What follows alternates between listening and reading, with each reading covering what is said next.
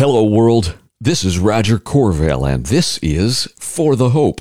Here, we read through the Bible conversationally, talk about the truth claims of Christianity, and learn to fall more in love with Jesus and the people in his world. You ready? Let's roll. Welcome. One of the dumber questions I ever asked was why would someone try to outline a book of the Bible? But it was my growth path, and today I'll share with you a little nugget of something to know and save you my stupidity. Hey, hopeful. Welcome to For the Hope's daily audio Bible, where we consider life and work stories in light of God's story. And since our primary purpose is to kind of read through the Bible, for this particular podcast anyway, one of the easy things to do is to evaluate the Bible and learn from it, and maybe figure out where Roger's stupid along the way. Think about it. The original letters and poems and prophecies and historical accounts weren't written in chapters and verses. Those evolved over time as people tried to create reference points or annotations to just, you know, make it easier to communicate.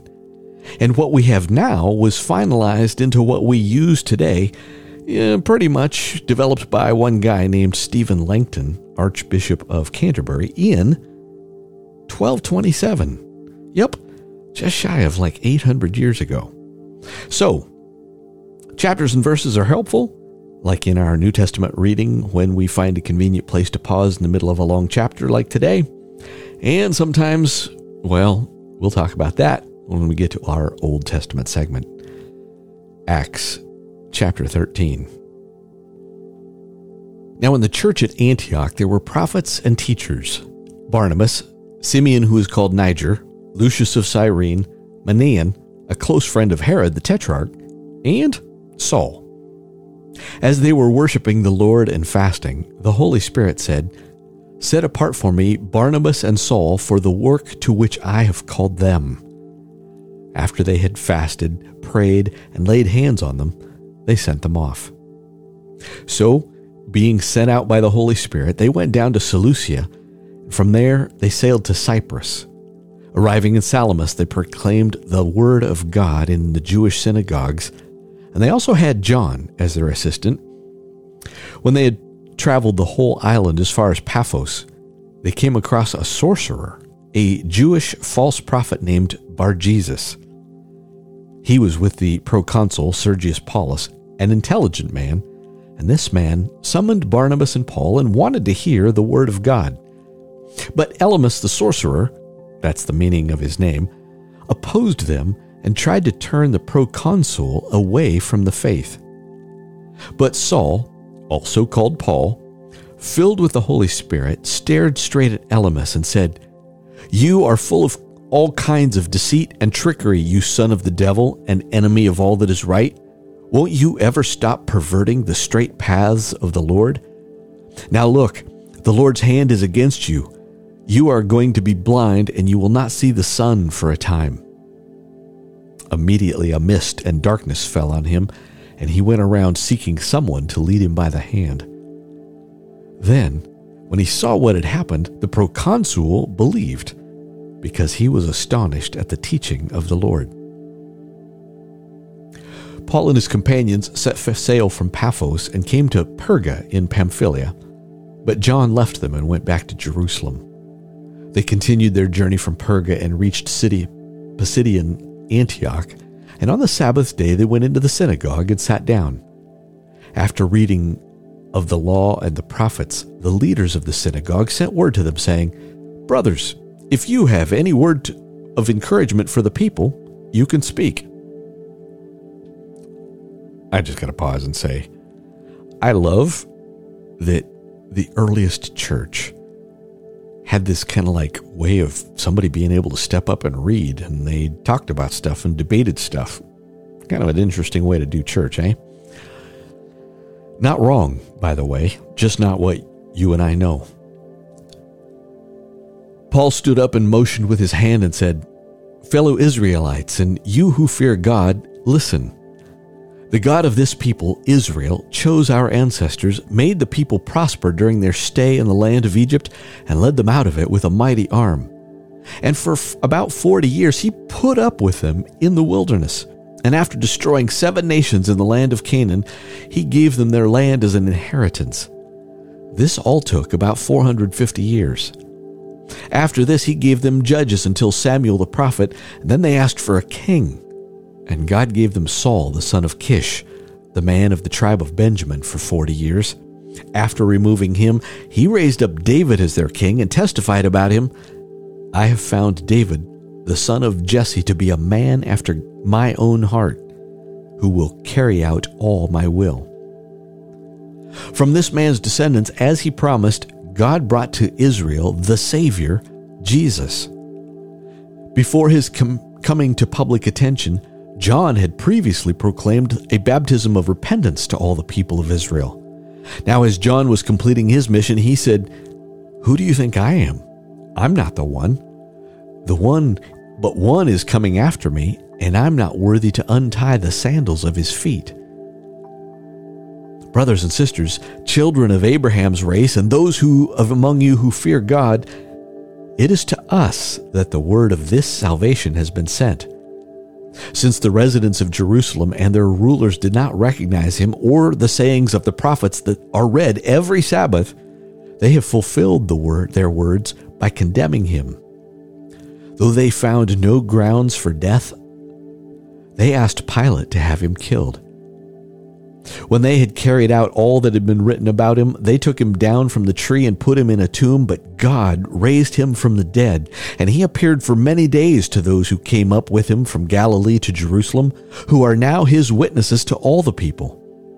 And we ourselves proclaim to you the good news of the promise that was made to our ancestors. God has fulfilled this for us, their children, by raising up Jesus as it is written in the second psalm You are my son. Today I have become your father. As to his raising him from the dead, never to return to decay, he has spoken in this way I will give you the holy and sure promises of David. Therefore, he also says in another passage, You will not let your Holy One see decay. For David, after serving God's purpose in his own generation, fell asleep, was buried with his fathers, and decayed. But the one God raised up did not decay. Therefore, let it be known to you, brothers and sisters, that through this man forgiveness of sins is being proclaimed to you. Everyone who believes is justified through him from everything that you could not be justified from through the law of Moses. So Beware what is said in the prophets, that what is said in the prophets does not happen to you when it says, Look, you scoffers, marvel and vanish away, because I'm doing a work in your days, a work that you will not believe, even if someone were to explain it to you. And that gets us up to verse 41. And if you happen to be super astute and remember that Roger is uh, one of Roger's favorite Old Testament books is Habakkuk, what you'll remember is that Paul just quoted Habakkuk there, but that's what God was saying to Habakkuk when Habakkuk complained, right? I'm doing a work in your days that you would never believe, even if someone were to explain it to you. Anyway, little extra nugget bonus no extra fee today. All right, turning back to the book of Jeremiah. Sorry, reading's kind of rough today. Turning back to the book of Jeremiah, we're going to pick up in chapter 12 at verse 7. So, yesterday we paused at verse 6, where some people end God's response to Jeremiah's complaint that we were reading yesterday, but you're going to hear us pick up with God still talking. So, 12.6. Was that the right place to put a break in terms of an outline? Well, scholars don't agree. One final thought about all that at the end of uh, our time together, um, talking about my dumb question.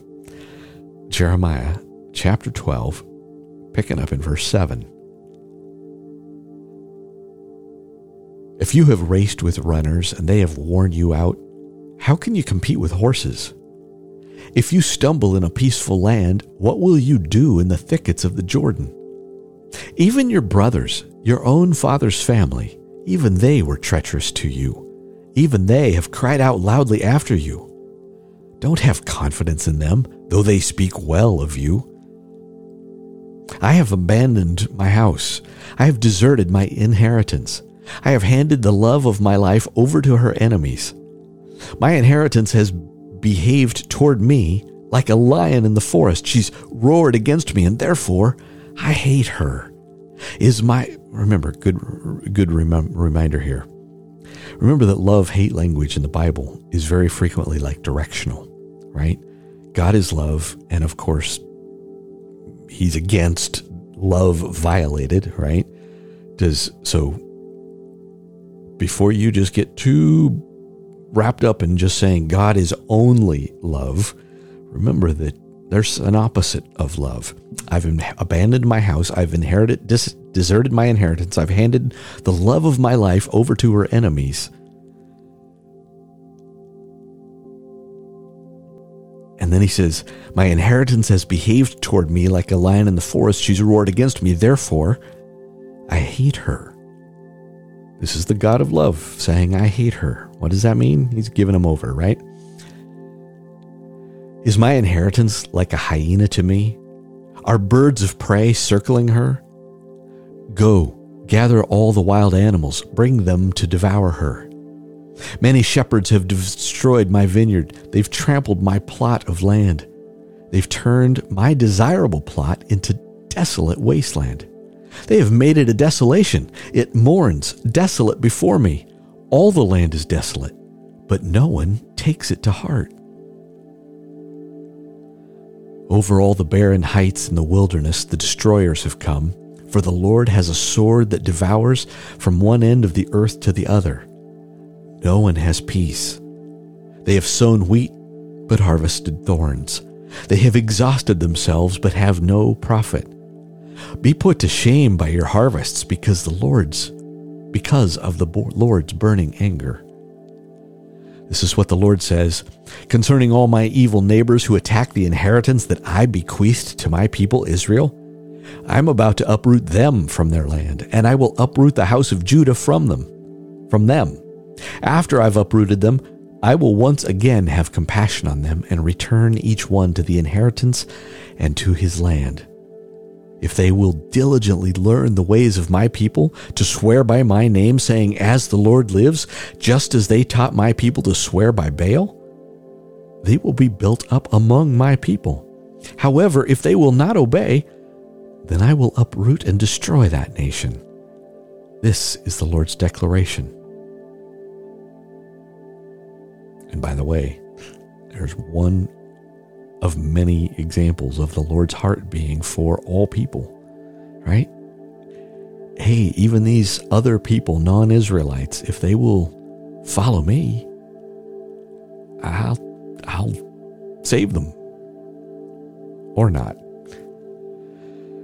Next section linen underwear. This is what the Lord said to me Go and buy yourself a linen undergarment and put it on, but do not put it in water so I bought underwear as the Lord instructed me and put it on. Then the word of the Lord came to me a second time Take the underwear that you bought and are wearing, and go at once to the Euphrates and hide it in a rocky crevice. So I went and hid it by the Euphrates as the Lord commanded me. A long time later, the Lord said to me, Go at once to the Euphrates and get the underwear that I commanded you to hide.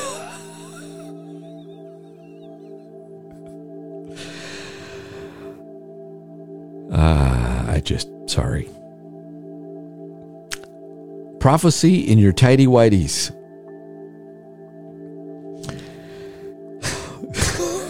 the word of the Lord came to me a second time.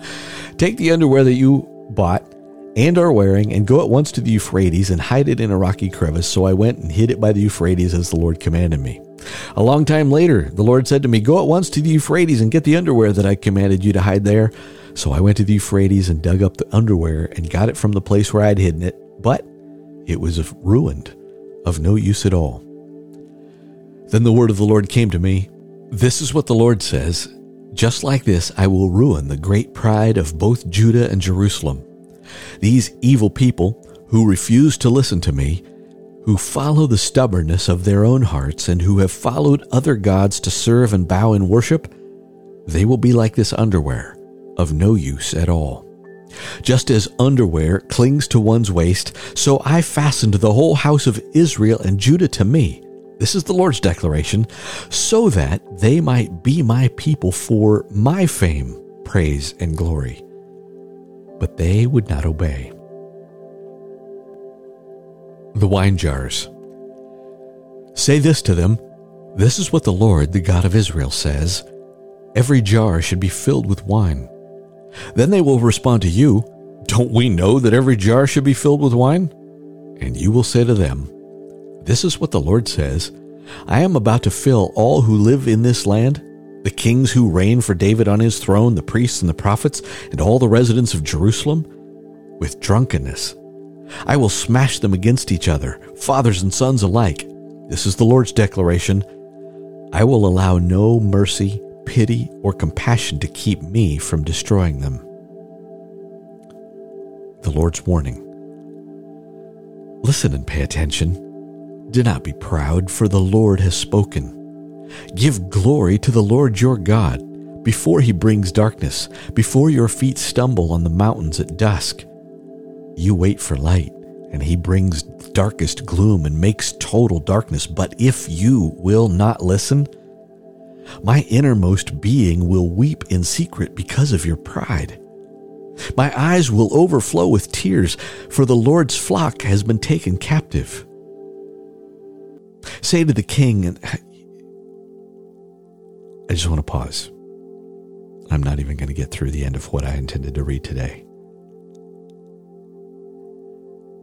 In the midst of all of this, God's going to deal with sin in a way that sounds kind of like grumpy Uncle Bill going on a rampage.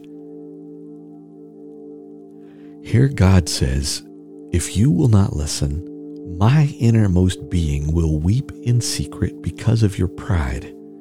My eyes will overflow with tears. Are you with me? Are you with me? If you're a parent, I know you know, right? If you've ever had a wayward child, sometimes you got to let them reap the consequences of their own junk. But it doesn't mean it doesn't break your heart. Some commentators think this was God speaking, and some think it was Jeremiah speaking God's words, but either way, the expression is one of compassion. God wants you and your heart wants to be in relationship, intimate with you. All right, let me finish this section and we'll call her a day. Say to the king and queen mother, Take a humble seat, for your glorious crowns have fallen from your heads. The cities of the Negev are under siege, no one can help them. All of Judah has been taken into exile taken completely into exile. Look up and see those coming from the north. Where is the flock entrusted to you, the sheep that were your pride? The destiny of Jerusalem. What will you say when he appoints close friends as leaders over you, ones you yourself trained? Won't labor pains seize you as they do a woman in labor? And when you ask yourself, Why have these things happened to me? It is because of your great guilt that your skirts have been stripped off, your body exposed. Can a Cushite change his skin or a leopard his spots? If so, you might be able to do what is good, you who are instructed in evil. I will scatter you like drifting chaff before the desert wind. This is your lot, what I have decreed for you. This is the Lord's declaration because you have forgotten me and trusted in lies. I will pull your skirts up over your face so that your shame might be seen. Your adulteries and your lustful neighing, your depraved prostitution on the hills and the fields.